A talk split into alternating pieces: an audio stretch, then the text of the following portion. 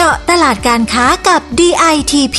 พอดแคสต์ดีๆ ที่จะช่วยเจาะลึกข้อมูลการค้า เพื่อสร้างความสำเร็จให้กับธุรกิจของคุณ จัดโดยสำนักพัฒนาตลาดและธุรกิจไทยในต่างประเทศ 2 กรมส่งเสริมการค้าระหว่างประเทศกระทรวงพาณิชย์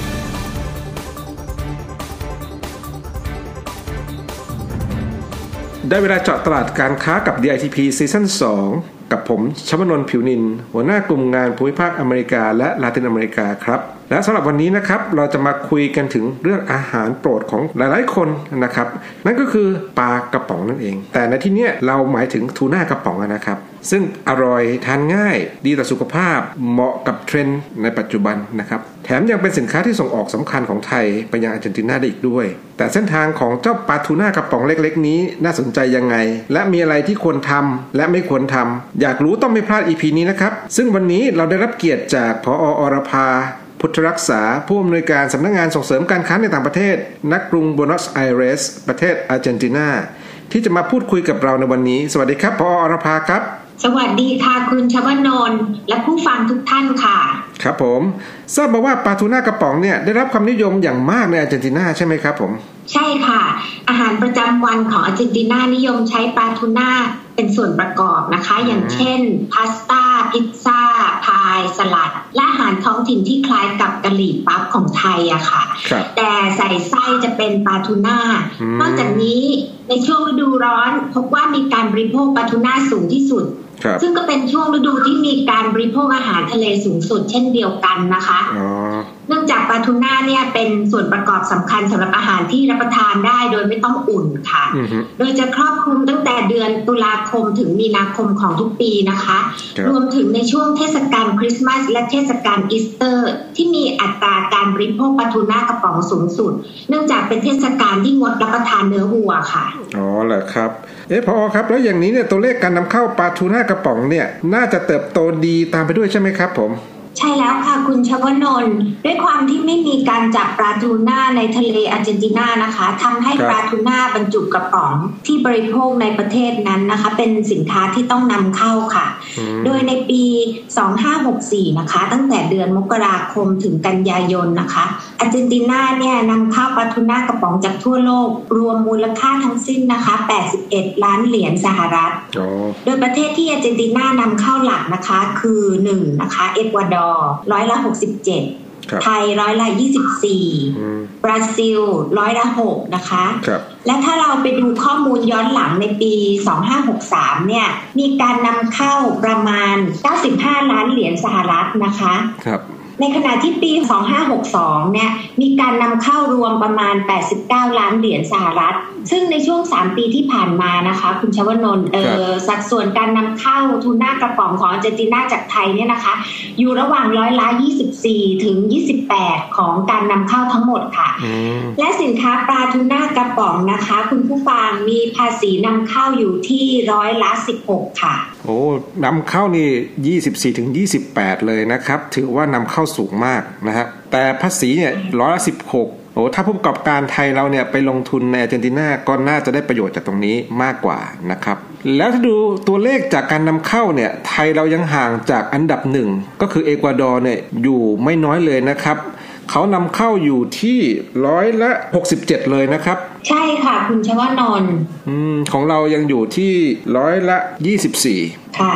แต่ทั้งนี้นะคะคุณชวนนท์ครับถ้าดูจากภาพรวมแล้วเนี่ย ถึงแม้ว่าเอกวาดอร์นะคะ จะส่งออกปลาทูน่ากระป๋องไปยังอาร์เจนตินาในปริมาณที่มากกว่าไทยนะคะครับแต่ประเทศไทยเนี่ย ส่งออกปลาทูน่ากระป๋องแบบหั่นฝอยนะคะ shredded tuna นะคะอ๋อไปยังอาร์เจนตินาในสัดส่วนร้อยละ 60อืม ซึ่งเข้มากใจกว่าเอกวาดอร์ที่ส่งออกแค่ร้อยละ40เท่านั้นนะคะอ๋อฮะเพราะฉะนั้นนะคะถ้าโฟกัสที่ปลาทูน่ากระป๋องแบบหั่นฝอยนะคะ จะถือว่าไทยเนี่ยยังครองส่วนแบ่งมากกว่าเอกวาดอร์ค่ะ เข้าใจแล้วครับ แล้วคนอาร์เจนตินานี่ชอบรับประทานทูน่ากระป๋องแบบไหนมากที่สุดครับ ระหว่างหั่นฝอยหรือแบบเป็นชิ้นๆนะครับ เป็นชั้งค่ะ อย่างนี้ค่ะคุณชวนนท์ปลาทูน่ากระป๋องที่มีการวางจำหน่ายมากที่สุดในตลาดอาร์เจนตินานะคะ คือปลาทูน่ากระป๋องที่มีน้ำหนักสุทธิที่ 170 กรัมนะคะ ในน้ำผสมน้ำมันค่ะครับโดยปลาทูน่ากระป๋องแบบหั่นฝอย shredded เนี่ยนะคะ และแบบชิ้นคือ chunks เนี่ยนะคะ ได้รับความนิยมสูงสุดค่ะครับแล้วก็ ล่าสุดนะคะเมื่อเดือนกันยายน 2564 ที่ผ่านมาเนี่ยนะคะ ทางกรมเนี่ยแหละค่ะเพิ่งจัดกิจกรรมออนไลน์ Business Matching นะคะ และงานแสดงสินค้า Thai Fex Virtual Trade Fair นะคะ 2021 ก็พบว่าผู้นำเข้าปลาทูน่ากระป๋องอาร์เจนตินาเนี่ยนะคะ แสดงความสนใจเป็นพิเศษกับปลาทูน่ากระป๋องแบบหั่นฝอยในน้ำผสมน้ำมันค่ะครับและปลาทูน่ากระป๋องแบบหั่นชิ้นเล็กๆ ในน้ำมันค่ะ แต่ก็มีอีกเรื่องที่ผู้ส่งออกไทยคุณผู้ฟังควรทราบนะคะ คือผู้นำเข้าปลาทูหน้ากระป๋องอาร์เจนตินาเนี่ยจะไม่นิยมนำเข้าปลาทูน่ากระป๋องที่มีการผสมกับส่วนผสมอื่น ๆ อย่างพวกน้ำมันมะกอกอืมเครื่องเทศและข้าวอะค่ะ ครับ อ๋อ ต้องการเนื้อปลาทูน่าผสมใน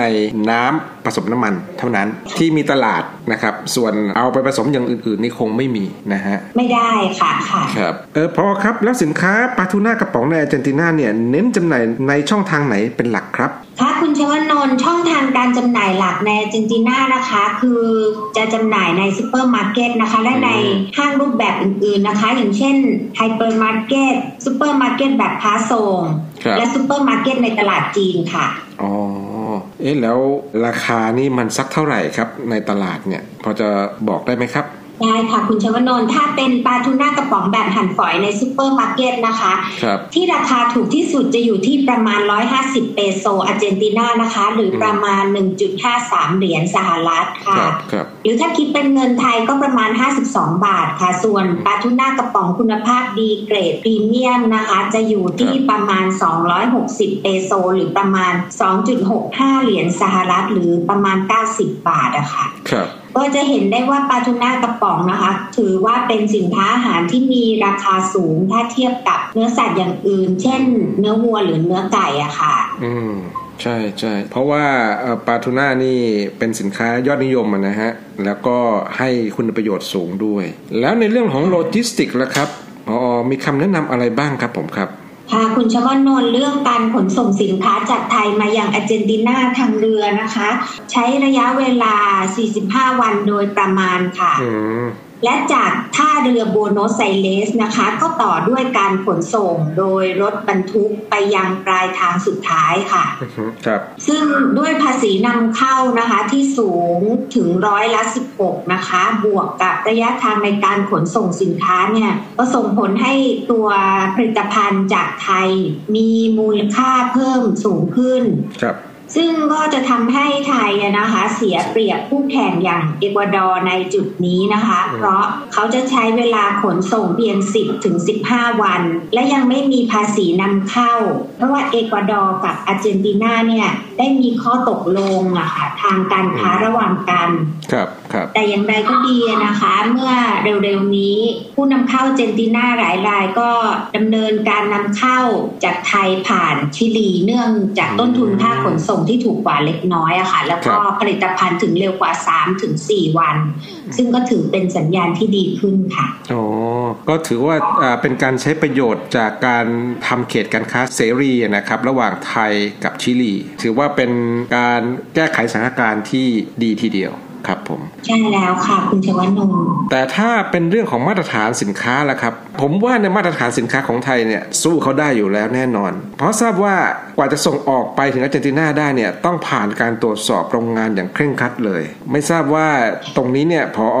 พอจะบอกขั้นตอนได้ไหมครับว่ามีอะไรบ้างอะครับผมได้เลยค่ะคุณชวนนท์การส่งออกสินค้าปลาทูน่ากระป๋องไปยังอาร์เจนตินานะคะ จะต้องผ่านการตรวจสอบจากหน่วยงานด้านสุขภาพและสุขอนามัยของอาร์เจนตินานะคะ หรือที่เรียกว่าเซเนซาก่อนครับปัจจุบันเนี่ยมีรายชื่อบริษัทไทยที่ได้รับอนุญาตจากเซเนซาให้ส่งออกไปยังอาร์เจนตินาได้อะนะคะครับและผู้นำเข้าอาร์เจนตินาได้รับอนุญาตให้ซื้อผลิตภัณฑ์จากบริษัทเหล่านี้ โดยในทุกๆ 2 ปีจะมีผู้แทนเดินทางไปประเทศไทยอะนะคะ เพื่อไปตรวจสอบเงื่อนไขและความเชื่อถือของผู้ส่งออกที่ประประเทศไทยว่าด้วยมาตรฐานด้านสุขอนามัย และคุณภาพที่เหมาะสมตามข้อกำหนดนะคะครับผมอย่างไรก็ตามนะคะ หากผู้ส่งออกไทยที่มีใบรับรองมาตรฐานการผลิตสินค้าปลาทูน่ากระป๋องจากหน่วยงานนานาชาติอยู่แล้วอะค่ะ จะทำให้มีโอกาสในการส่งออกมายังอาร์เจนตินาได้ง่ายมากขึ้นค่ะ เนื่องจากใบรับรองมาตรฐานการผลิตจากหน่วยงานนานาชาตินั้นนะนะคะ จะสามารถใช้เป็นข้อพิจารณาการนำเข้าด้วยเช่นเดียวกันค่ะอ๋อครับผมและนอกจากเรื่องนี้แล้วเนี่ยนะครับยังมีกฎระเบียบหรือมาตรการอื่น ๆ อีกไหมครับ ที่ผู้ประกอบการส่งออกของไทยเนี่ยต้องรู้ มีค่ะคุณชวนนท์อีกเรื่องนะคะที่สำคัญก็คืออาร์เจนตินานะคะเป็นประเทศที่กีดกันการนำเข้าสินค้าขั้นสุดท้ายอะนะคะ finish product ครับแต่ก็เปิดให้มีการนำเข้าสินค้าชิ้นส่วนและส่วนประกอบจาก ต่างประเทศได้ค่ะ โดยภาคส่วนที่เกี่ยวข้องกับการผลิตสินค้าส่วนใหญ่นะคะจำเป็นต้องนำเข้าปัจจัยการผลิตและชิ้นส่วนต่างๆ จากต่างประเทศนะคะครับซึ่งรัฐบาลชุดปัจจุบันนะคะ ได้กำหนดข้อจำกัดบางประการในการนำเข้า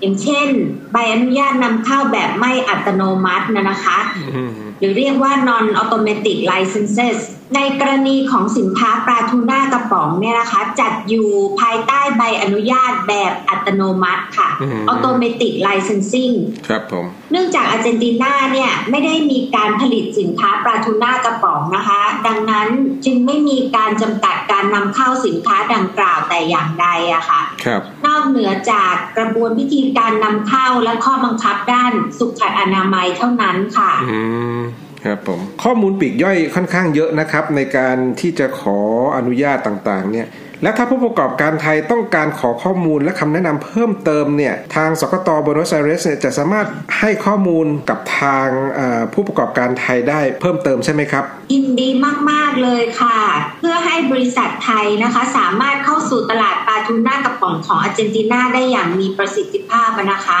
ครับเราแนะนำให้สมัครเป็นสมาชิกของกรมส่งเสริมการค้าระหว่างประเทศหรือ DITP นะคะ และสมัครเป็นสมาชิกของเว็บไซต์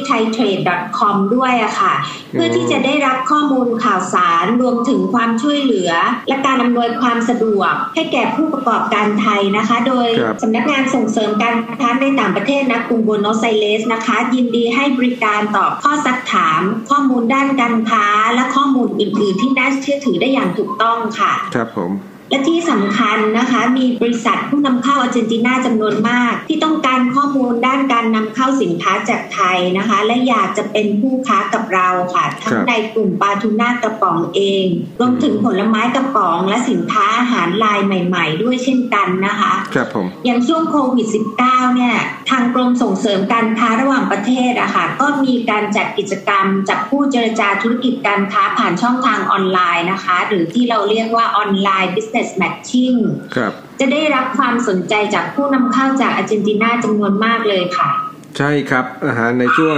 ที่